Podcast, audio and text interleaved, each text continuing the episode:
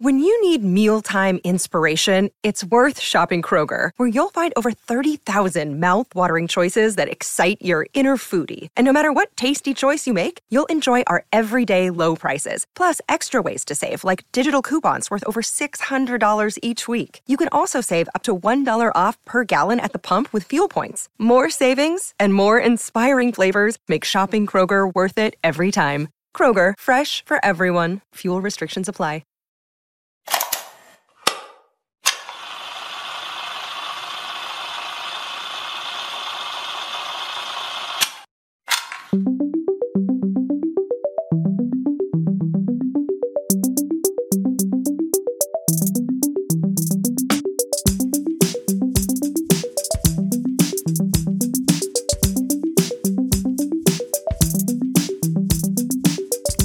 Get when you combine teenagers, a water park, New Jersey, and alcohol? You get one of the most dangerous amusement parks of all time. Action Park was a water park in Vernon, New Jersey that ran from 1978 to 1996. It became notorious for being unsafe with many accidents and was a place where rules didn't necessarily have to be followed by visitors or owners. I've been to my fair share of sketchy carnivals and amusement parks. I've been on roller coasters where you could see pieces missing and new wooden beams put in their place. In big time parks like Disney or Six Flags, it's all about creating thrills. Their rides create the illusion of feeling unsafe, even though everything is designed with the utmost safety in mind. Some places I've been to weren't even trying to create the illusion, they were genuinely unsafe. But none of these places can compare to Action Park. I vividly remember the stories and news reports of this place, and this is a look back at what can be considered the most dangerous amusement park ever.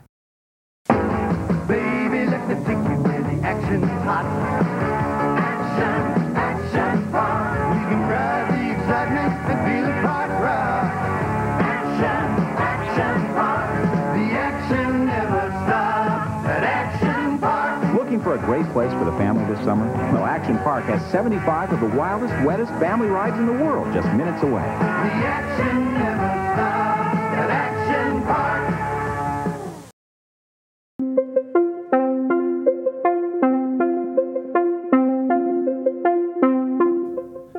Action Park comes out of the late 70s and has connections to an ex Wall Street employee named Gene Mulvihill. This is the time of penny stocks, and you just have to picture the Wolf of Wall Street to get an idea.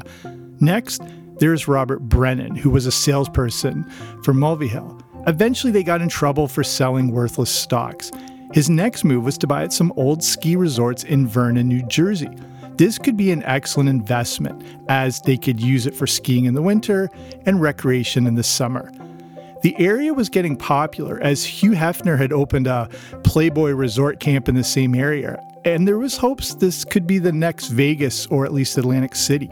Donald Trump even went to check out Action Park to see if it was worth investing in. The initial focus was on skiing, but what would they do in the summer? How about rides that try to replicate the speed and action of downhill skiing? The idea was to create intense water slides and make it into an entire park. They pushed the idea that Vernon was going to become the new Orlando, and water parks weren't really a thing yet. Since it was a newer idea, they had to build and create it on the fly. Eventually, they put it all together in 1978 to form Action Park.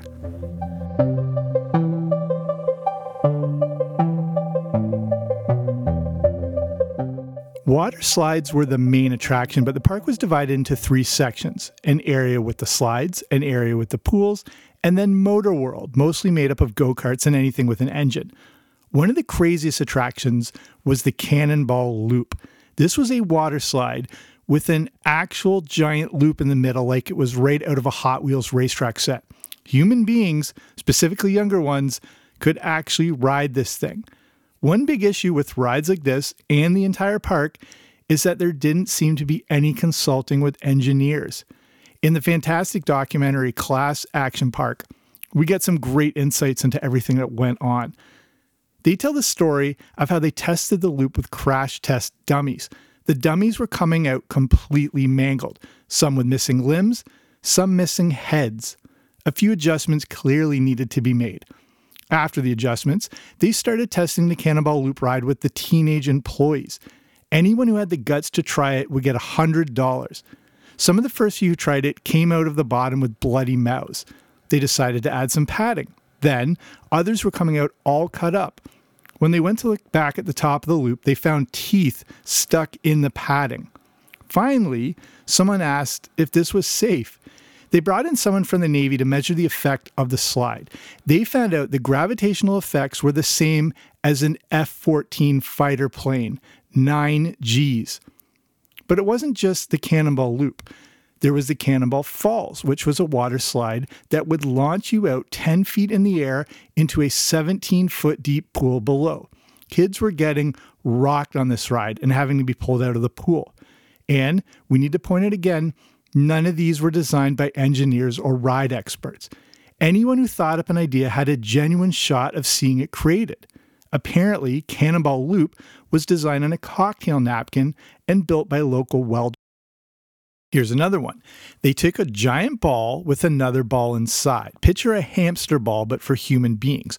Ball bearings were in between the two balls, and you would sit in this thing as it rode on a PVC track down a mountain. On a test run, the track broke and the ball continued to roll down the mountain and right across a highway. There was also the super speed slide where riders could hit speeds of 60 miles per hour. Here's another one. One water slide was designed, I'm using quotes, to create zero Gs, and the rider would take flight in the air while riding down it. It actually went well at first until one kid went so high in the air he launched right off the track and he had to be stretchered out.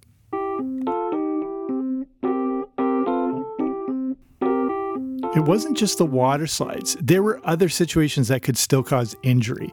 So, just disclaimers from here on in, there are some disturbing stories that come up. First one is they paved the entire park with black asphalt. That meant the asphalt was absorbing and reflecting all the heat from the sun and turning people's feet into mincemeat. One of the rides had bees' nests all around the bottom of the ride. There was also the Tarzan swing. It was a simple idea swing out and release into a pool below. Most people couldn't hold their weight and would either go crashing into the rocks or would face plant into the water. But that wasn't the main problem. The water was actually freezing cold spring water with live trout in it. Going from super hot and humid weather into freezing cold water was putting some people into shock. Where were the lifeguards during all this, you ask? They were most likely taunting the person making that jump, along with all the other spectators in the area. Let's not forget, along with the dangerous rides, Action Park was also serving alcohol. Alcohol and danger, what could possibly go wrong? Also, the staff was as young as 14 and around 17 on average. It was a park run by teenagers for teenagers. Picture Lord of the Flies, but with more sunscreen. Action Park was in full force going into the 1980s, but you're probably asking yourself this question how in the hell was this possible, and how could they ever get insurance for a place so dangerous? Not surprisingly, the owners of the park were not too concerned about insurance, but they obviously needed it to stay open. As pointed out in the documentary, Mulvihill created his own phony insurance company called London and World Assurance Limited.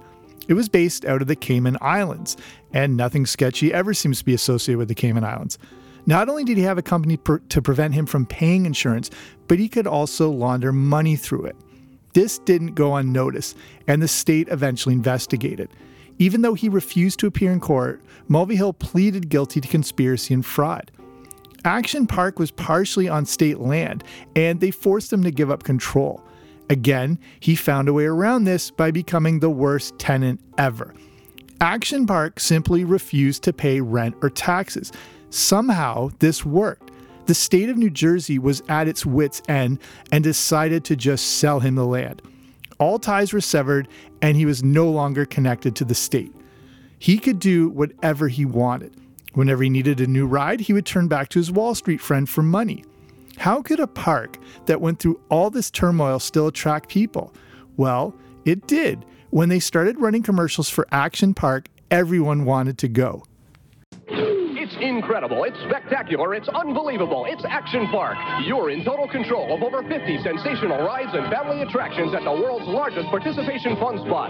There's unforgettable, time-stopping, heart-pumping action faster than chain lightning, with rides that stretch your imagination to the breaking point. Enjoy hours of action minutes away in the clean, fresh air of the New Jersey mountainside at Action Park, Vernon Valley, Great Gorge, New Jersey.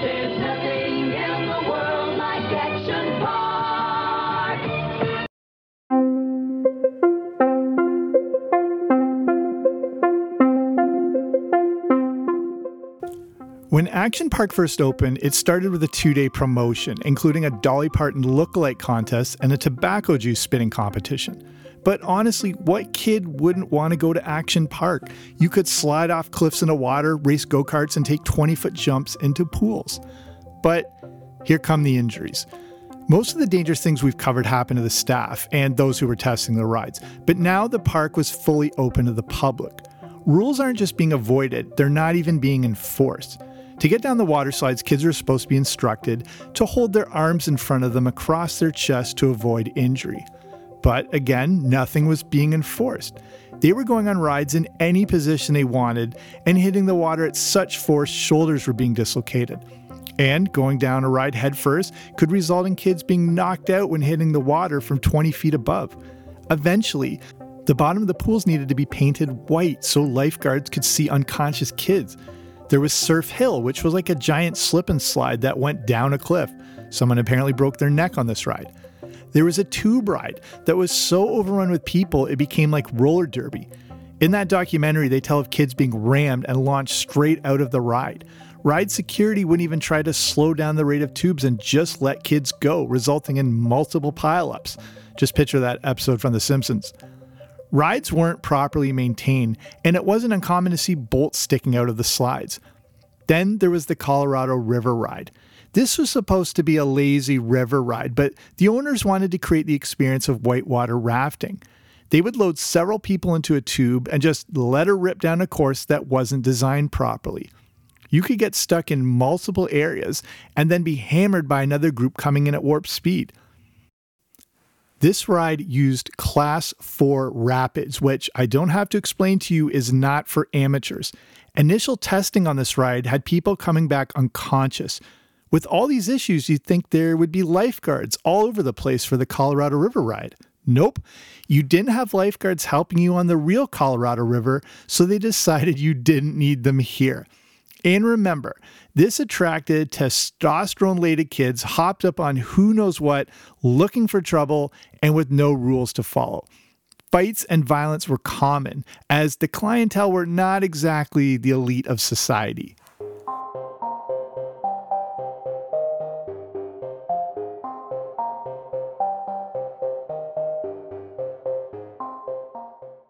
But now the news reports begin. Not only are kids getting pummeled by the rides, but by each other.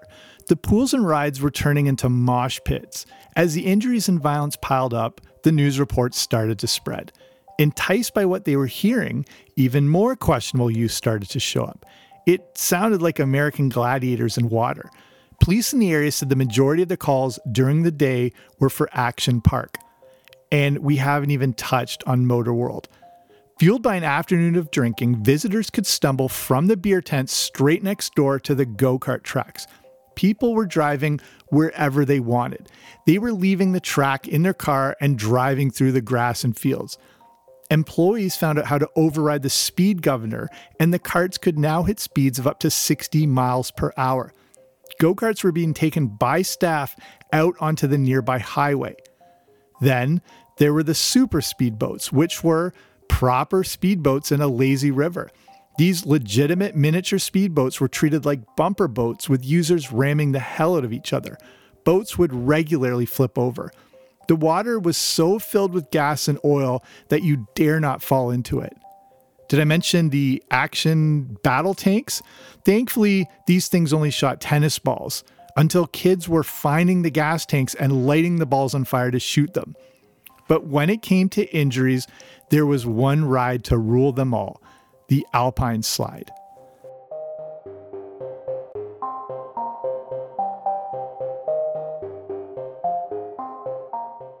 A chairlift would take you to the top of the hill where you got on a little cart that had a stick in the front to control braking and speed. The track was made of fiberglass and concrete with a nice mix of asbestos thrown in. It turns out many of the carts were broken, so the brakes would do nothing. Now, the users are rocketing down a hot concrete track wearing nothing but bathing suits. People were getting launched off the track. Again, it wasn't designed properly to keep people on. Broken bones and torn up skin were a daily occurrence. It got so bad that pictures of injuries were included at the top of the ride as a warning to see how dangerous this thing was. On an average day, 50 to 100 people were being injured on the Alpine slide, double that on the weekends.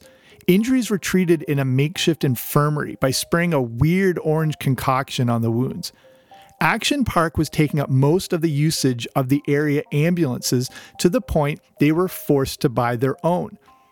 Again, this is the 1980s, so they didn't have to disclose their injury reports, only the most serious, and they were allowed to determine what constituted a serious injury. A park like this wouldn't last two minutes today, but Again, this was the 80s. In an era of deregulation, many believed they could just regulate themselves. For Action Park, the idea was you could throw caution into the wind and no one could stop you. The owners of Action Park also had connections to some higher up people, which seemed to lead to even fewer restraints. It's not that lawsuits weren't happening, they simply refused to settle. They would draw out the cases so long that it became too much trouble to even pursue. In that documentary, they point out that any cops that showed up were probably given some monetary encouragement to keep going. But yes, unfortunately, there were deaths. One incident involved the Kayak River. The river had underwater fans that kept the water moving. Someone fell into the water and a fan short circuited, electrocuting them.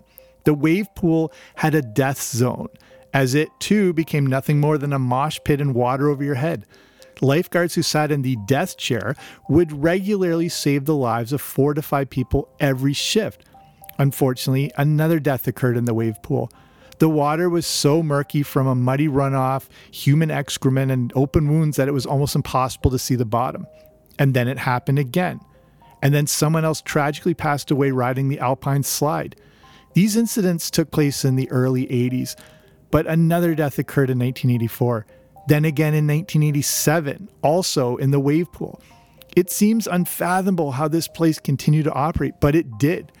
Investigations obviously took place, but the facts became too misconstrued. Even if you tried to sue the park, you probably weren't going to end up with anything because the insurance company wasn't even real. The other problem was that Action Park was a big part of the local economy. They brought in a lot of money, employed hundreds of people, and paid a lot in taxes. Local officials were likely to look the other way when a serious incident occurred, and it may have been dangerous to speak up.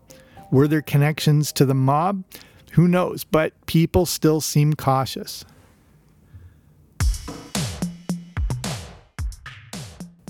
They say there's no such thing as bad publicity, but in the case of Action Park, the negative press reports eventually caught up with them. The constant news reports about the danger and accidents at the park caused people to turn away. By the 1990s, attendance dropped. More lawsuits had also popped up. Apparently, some 24 injury claims had been filed against the parent company, Great American Recreation. Then there was the issues with Robert Brennan. He had been found guilty of money laundering and fraud. He went to jail for 10 years and Action Park no longer had its usual cash flow. Great American Recreation eventually declared bankruptcy. The end of the 96 season would be the last for Action Parks. When Action Park opened in the late 70s, early 80s, they could get away with anything.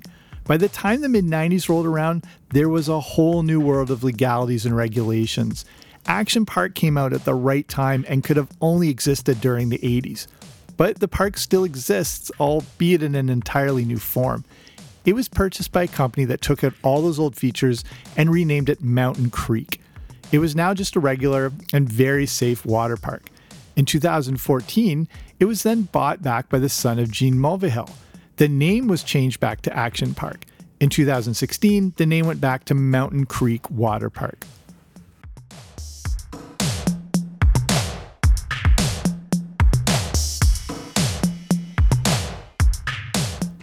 If you grew up in the 70s and 80s, you know we were probably one of the last generations where parents didn't totally care. We would disappear for hours on end, no cell phones, no checking in, just be back in time for dinner. I wasn't technically allowed to ride my bike outside of my neighborhood, but we would often ride to explore old abandoned homes. This was an era where you could still get in trouble with teachers and what they said goes. My parents would never question what a teacher would have to say, but these days I think it's the complete opposite. We drank from rusty hoses and we had to walk it off when we got hurt. This isn't to say that the 80s approach was no, noble, it was just a different time. And Action Park was the personification of all this. It represented the freedoms kids had during this era. Looking back, it seems pretty horrifying, but at the time, this was just par for the course. Every city had its own small version of Action Park. It probably wasn't on the same scale, but we all had certain fun fairs, parks, and playgrounds that were a massive risk to use. We had playground and climbing equipment at our schools that were absolute death traps. My elementary school had a gigantic steel spider web cage like creation. The top of this thing was a good eight feet off the ground, and I remember so many kids, including myself, getting battered from using it. Today, no one would even consider installing something like this. It's not that we were any better for how we handled things, we just didn't know any other way. The story of Action Park is like capturing the essence of the 1980s in a nutshell. It appealed to our love of risk and danger. We jumped BMX bikes off of homemade ramps and did flying elbows off our garages onto piles of mattresses. Like Action Park, we seemed to have very few limits and restrictions. A place like Action Park was a 1980s utopia. It appealed to our lack of senses and desire for risk. Action Park came out at the right time, in the right place, with the right approach. Yes, there are some terrible and unfortunate stories, but it remains the perfect microcosm for how so many kids experienced the 80s. So let's finish it there. I hope you like this look back on a very interesting time period and a very interesting story. You may have heard of this before. You might be from the area or this might be brand new to you. But I mean, if you go on YouTube, you can get a better idea of what these rides look like. You can see there's even old like home movies of people riding down that alpine course thing and even getting hurt while they're filming it. So uh, if you see that cannonball loop ride, you can dig deeper if you want. And there's again that great documentary class action park and other youtube channels that uh, have covered it if you want to see the visual. But that's it for me here. As we finish uh, i just wanted to say if you're interested in supporting a show like this small independent podcast you can check me out at patreon.com slash 80s and that's where for as little as a few bucks a month you can support the show but you get different audio rewards and there are various tiers. Say at the Boba Fett tier, you get access to the Everything 80s Movie Club. And I just reviewed probably my favorite comedy of all time, definitely of the 80s, Weird Al Yankovic's UHF. So if you're part of Patreon and the movie club over there, check your feed if you haven't listened to it already. A movie.